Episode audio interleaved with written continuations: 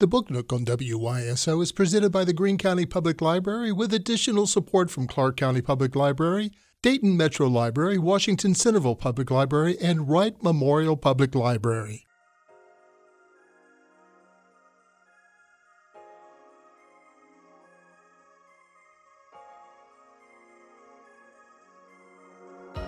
Good morning. Welcome to the Best of the Book Nook on WYSO. Last year, Robert Fogarty died. Bob was a longtime editor of the Antioch Review. He taught at Antioch College for decades, and he was an authority on planned communities. He knew all about them, he wrote widely about them. And back in 2000, I interviewed Bob for a book that was a diary of a woman who had lived in the Oneida colony in New York State back in the 19th century. And Bob was probably the uh, leading authority on this group. And she had written a diary, and then most of the papers from this group were destroyed, and somehow miraculously this diary survived. And then Bob edited it and published it. And it was called Desire and Duty at Oneida. And we've got the best of the Book Nook coming up for you with Bob Fogarty, recorded 22 years ago, right here in Yellow Springs. Let's listen.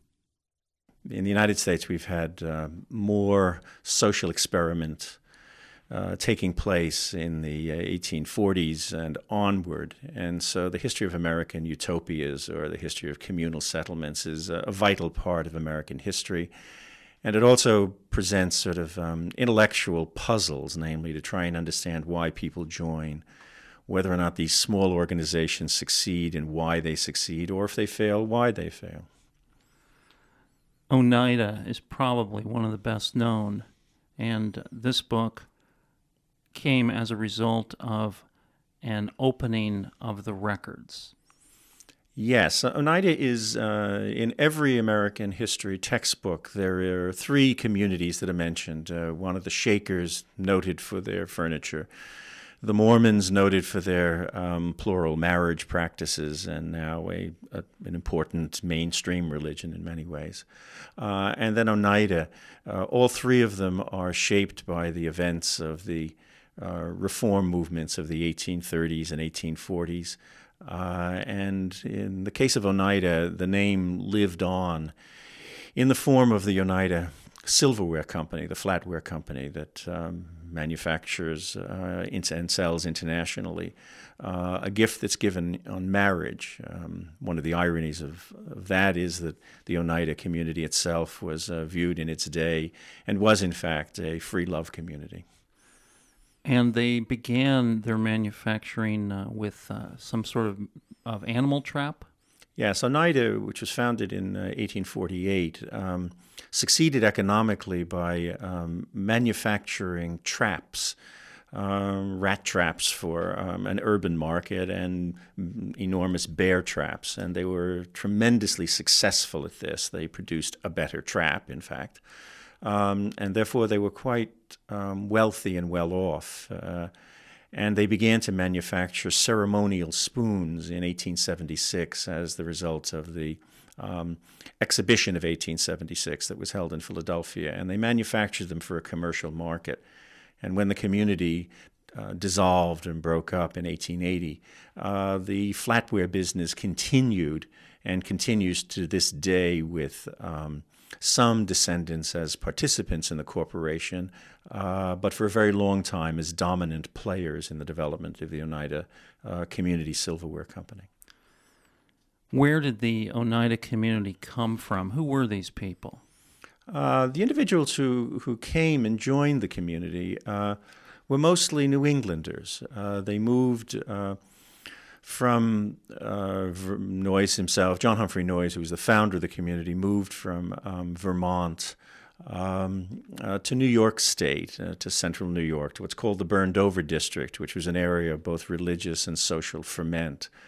Um, they came uh, to join a, um, a rather remarkable um, communal organization, uh, which was religious in its uh, traditions. Namely, it was uh, a, an offshoot of uh, radical Methodism.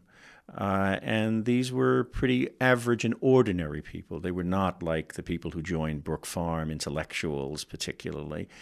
These were mostly farmers. They were um, average people who were searching for um, a sense of religious security and found in the doctrines of uh, John Humphrey Noyes in what he called Bible communism a satisfactory set of explanations for um, their religious lives. Where did Noyes get his ideas? Uh, Noyes is a, a, a product of uh, uh, radical evangelical thought. Uh, he gets his ideas um, in part because he attends uh, the Yale Divinity School and is radicalized in the process.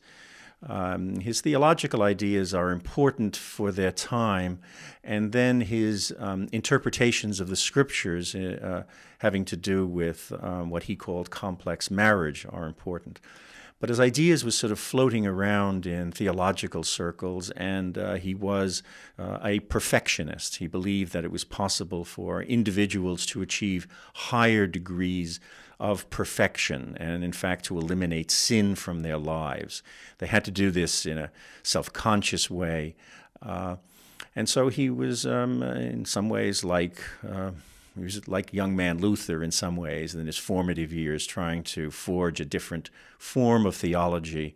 And uh, the elements of that theology included uh, what he called freedom from sin, but also beyond that, an attack upon marriage as it was practiced in the 1840s.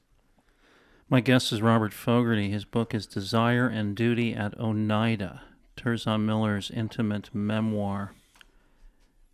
When I read this book, I kept thinking to myself if there was a community like this today and people knew about it, there would be a lot of arrests, there would be a big scandal. How was America different then that this could have occurred? And ultimately, there was a bit of a scandal and the community broke up, but it went on for a long time. Uh, yes, I think partly because of the um, religious foundations of the society.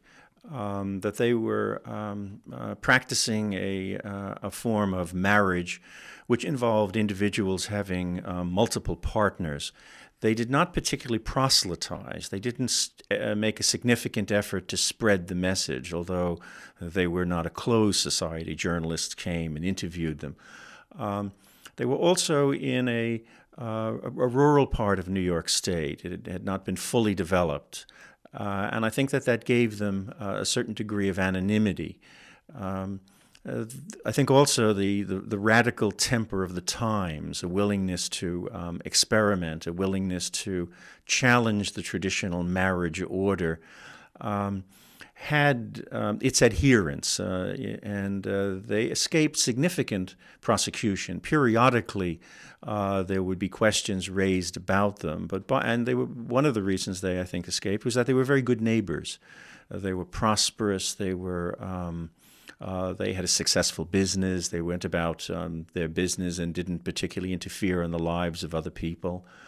Uh, and I think that accounts for uh, a large part of it. In the 1880s, in the late late 1870s, um, there's a campaign mounted against them, which helps to um, break up the community, but is not the determining factor for why the community eventually went from a socialistic and communistic society to a joint stock corporation. Who was Tirzah Miller? Uh, Tirzah is a was a, a, very interesting member of the Oneida community. Um, her parents had joined the community in the um, in the early days. Uh, her father had been an important figure in the community. In, uh, had died, however, in, in the 1850s, and so she was reared within the community itself. Uh, She's a quite remarkable diarist in the sense that uh, she was being groomed to be their Margaret Fuller. And Margaret Fuller was the great uh, intellectual leader of, of the Transcendentalists. So she has uh, writing abilities. Uh, she's very self reflective. Um, the diary is kept from uh, her in, she's in her 20s and 30s when she's writing the diary, and she's a quite prominent figure in the community in several ways. Uh, One, she was quite handsome and was therefore desired by many of the men in the community. And she was also someone who, um, in her relationships, uh, was a favorite uh, of the community leader, John Humphrey Noyes. So she's situated in the community both in terms of her attractiveness, her intelligence as a future leader of the community, and also that she's uh, an important figure in the developing political and power structure of Oneida. You were there when they opened up these particular records at uh, Oneida. How did you authenticate the memoir? Well, the, the history of the of the community has been fraught uh, with difficulties in interpreting it simply because because of the sensational nature of the sexual relations that existed within the community. The descendants had often been um, ambivalent about their own history. Uh, they had remained uh, in the same area. Many of them, many of them had moved into management positions within the Oneida Corporation. And in fact, in the 1940s, um, the Oneida Corporation was so fearful uh, that someone like uh, Kinsey, the great sex researcher, would get a hold of the materials that large quantities of materials were burned. They were literally put into the back of a, of a truck and carted off to be incinerated. Uh, but diaries remained in private and personal hands. Uh, this particular diary um, was saved from the Great Conflagration uh, because uh, someone had loaned it to someone else, and therefore it was not within his possession. And it was a fifth onion skin copy of, of Tirzah's uh, handwritten diary. Um, I was able to authenticate it in the sense that um, I was able to check against letters which were uh, available, against other accounts.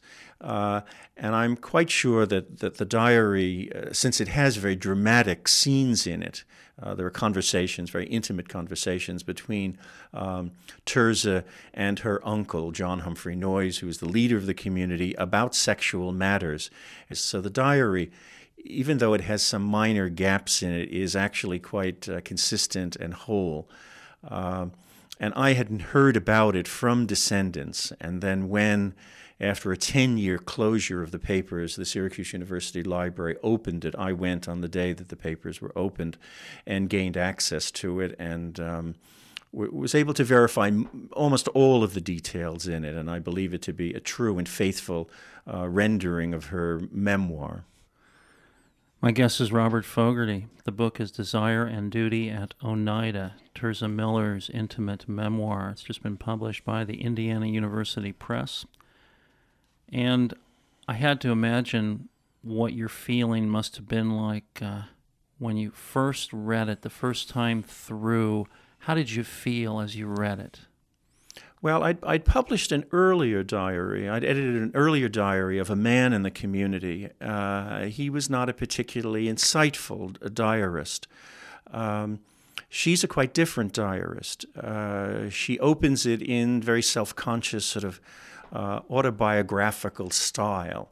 Um, she says, I was born, which is a takeoff, obviously, on David Copperfield. Uh, so she's very self conscious about what she's writing, and uh, there seems to be no significant censoring of what she's writing. She's using the diary as both a, a kind of a daily book, but she's also using it as a device for herself to both improve her own writing um, and also to mull over certain kinds of issues that she's concerned about. Uh, the two great conflicts in her life have to do, and that's where the title of the book comes from, namely her desire, her own desires, her own personal needs, her own personal aspirations. She is a, an excellent uh, piano player, and uh, that gets in the way. Has she be she becoming too much interested in piano playing, and does she wish, in fact, to be too much of a part of a quartet, which takes her away from the life of the community? And the second element is um, her sense of duty, uh, that she feels a great sense of duty towards the community. She feels a great sense of duty towards the various men that she is involved with. Um, And so, reading the diary, um, descendants had had talked about it as being something that was quite stunning, and there were passages in it. For example, uh, when uh, the leader of the community says that the only time the community will be completely free is when they're able to have sexual intercourse on the stage of the community. Uh, one thinks is this uh, the, the, the west side of Manhattan or is this uh, you know a radical spot? Is it Yellow Springs? Uh, and it's uh, it's really just central New York in uh, in the 1870s where these radical sexual experimenters are uh, willing to go so far. Um, it probably never actually happened. Uh, uh, but the leader, in some letters, indicated whom he wished to see this, uh, how this performance would play out. This probably never actually happened, uh, but it indicates the frame of mind uh, that the leader was in at certain points in his career. Well, it's absolutely fascinating from our view here in the year 2000 to read Tirzah Miller's memoir and to think from our viewpoint about this whole situation with this man who's getting on in years, uh, Mr. Noyes, who who is really uh, a person that's highly respected in this community, and you're reading things about him. I don't know how old he was at the time, but he's talking about sleeping with 13 year old girls. He's sleeping with his relatives. There, there's incest. There's all this other stuff going on. And you try to look at it from the view of that time, and you, then you have to look at it from your own time. And I had to keep thinking this Noyes is some kind of pervert sometimes. You know, I, I couldn't escape that feeling. Well, if, if you think about these communities as being sort of like families, uh, this is a very large family, and uh, families have all kinds of social relationships. Uh, they have all kinds of. Um, there have been obviously in some families incestuous uh, and uh, and sexual perversions occur of one kind or another. Um, Noyes was seen as a prophetic figure. The members of the community accepted um, throughout most of the history of the community that he was a prophet in a line from St. Paul. Therefore, he had, and he also had uh, a considerable amount of personal magnetism. Uh, he was obviously a, a, dramatic person. He was enormously self confident. Um, as he got older, his self confidence waned, and uh, some members of the community and Tirzah herself has these momentary thoughts that is he uh, is he just playing with us? Is he just using us for some other purposes? And clearly, in social experimentation like this, uh, uh, the, the, the role of uh, people who have power and authority over other people is important. Um, Noyes initiated young women into the sexual practices um, he had first uh, night rights, as it were, and some of them were as young as uh, 12, 13. Um, his his argument in defense was that he never did it, had sexual relations with somebody who was not ready for this to happen, and he had a quite elaborate theological and um, social justification for why this was beneficial, both for um, the individuals, but also for society in general. Um, he's clearly self serving and emerges in, in this particular memoir account uh, as not a very nice person. He's quite, he's quite a schemer. He's always pitting people one against another. Um, there was, it was a small community. There were no more than 300 people. They all knew each other intimately. Uh, there was a kind of a Chinese whispering game that went on where people told rumors about other people. Um, so it was a small and intimate community in many ways. And Noises, in, in this diary account, he's trying to hold on to his power and authority. And he does it by um, trying to manipulate Tirzah uh, against uh, some of the men whom she is in love with. And there are three great loves in her life. Um, she has three children in um, the experiment that they called um, stirpiculture, which we would call a eugenics experiment, in which uh, at one point in the history of the community they decided that they would um, have an experiment Um, and begin to um, have children purposefully. And so people were mated one to another. The first person she has a child with is uh, her uncle. Um, John Humphrey Noyes' brother. And from her diary account, uh, she's in her early 20s. She seems to be genuinely in love with this man. He dies quite suddenly. Uh, the second uh, man that she's uh, deeply involved in, with is a, a fellow musician. Uh, he's a cornet player and she plays the piano. Um, their child was named Haydn eh, as a result of their love of music, and then the child's name was later changed to Paul, which is a much more appropriate Christian name, and the name was changed by the leader of the community, who worked assiduously to sort of break them up. Um, the third man, whom she eventually marries when the community breaks up, was someone who had been in Episcopal orders at one point. He's slightly older than she is, and at first she has virtually no interest in him. Uh, but she grows to love him, and they marry at the breakup of the community. Uh, this is Jamie Herrick. Jamie Herrick, who had been an Episcopal, um, he was in orders. Uh, he never he was never ordained uh, in Virginia, and uh, they eventually marry, um, and she had a child um, by him. It was fascinating to me to read this because when we think about what women were like in America in the 19th century during this period, she's a very liberated woman in many ways about her sexual feelings. Yeah, she is. It's, it's quite remarkable uh, in, in both the range of um, the men that she has liaisons with, and all of this was um, legitimate within the context of the community. Um, at one point, she's involved with five different men from five different age groupings, including a, um, a young 19 year old. She's in her early 30s at that point, and uh, he's very much infatuated with her.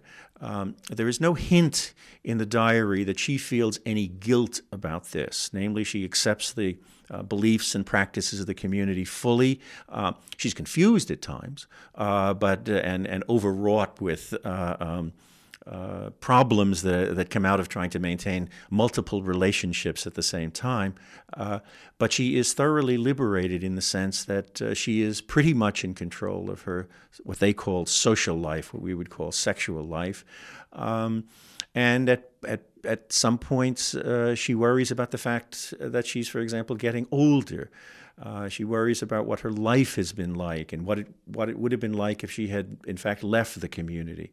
And eventually she resolves to stay in the community when it breaks up. And um, the diary, as diaries often do, end uh, when there is a, a, marriage. Diaries are often, uh, for women in particular, are kept pre marriage. And in her case, she eventually marries, as all the women in the community and all the men do also. And as the diary concludes, her uh, former love is desperately trying to contact her, and then it just sort of ends. Yes, it, it, it because in, in, this particular case, her, the, her, the second, the man she has the, the, her second child with is sort of who, who has left the community is threatening um, uh, to bring suit against her, to in fact take the child a- away from her. So she's greatly concerned about protecting her rights to keep the child. Uh, and eventually she turns against uh, the second man, the uh, cornet player, uh, and feels that he had been um, possibly the wrong person for her. So the diary is really um, her character unfolds in it. It uh, she becomes a much more multifaceted person by the end of the diary, and is and is a much more complex figure. Uh, and I think this in part has to do with her willingness to put down her most intimate thoughts, um, the most intimate details of her of her sexual life, and uh, one reviewer has said that it's probably the most um, dramatic and open account of sexuality in 19th century America. I was struck by her emotion, how she was so capable of putting her emotion down on paper, and she goes back and forth, and her feelings are, are changing all the time. And she's really a good writer. She's very intelligent and you get a, a wonderful bird's eye view of what's really going on in this community and the manipulation that Noyes is pulling on people. And there's a lot of heart wrenching uh, stuff in here. Yet, according to her, her own personal history, there are a number of things that were very uh, wrenching in her life that are not mentioned. Yes, it's there. There are silences in the diary, and it's unclear as to whether or not um, these were things that were possibly too painful for her to write about. The, the death of uh, her first major and important uh, lover. Um, is simply not mentioned in the diary. It does not appear. Uh, other uh, rather playful kinds of accounts, uh, since the community had very elaborate sexual theories. Um, uh, they practiced the system of birth control uh, quite successfully for about 20 years, and then went to this uh, eugenics experiment in which people were paired off on the basis of physical and spiritual characteristics. But there's a great deal of joking about it. It's not that they are mere scientific pawns. Uh, and they're very self conscious about uh, uh, uh, what does this all mean? And uh, there's a certain playfulness uh, that occurs, uh, a sort of a certain kind of sexual bantering um, that's part of the diary and part of her letters.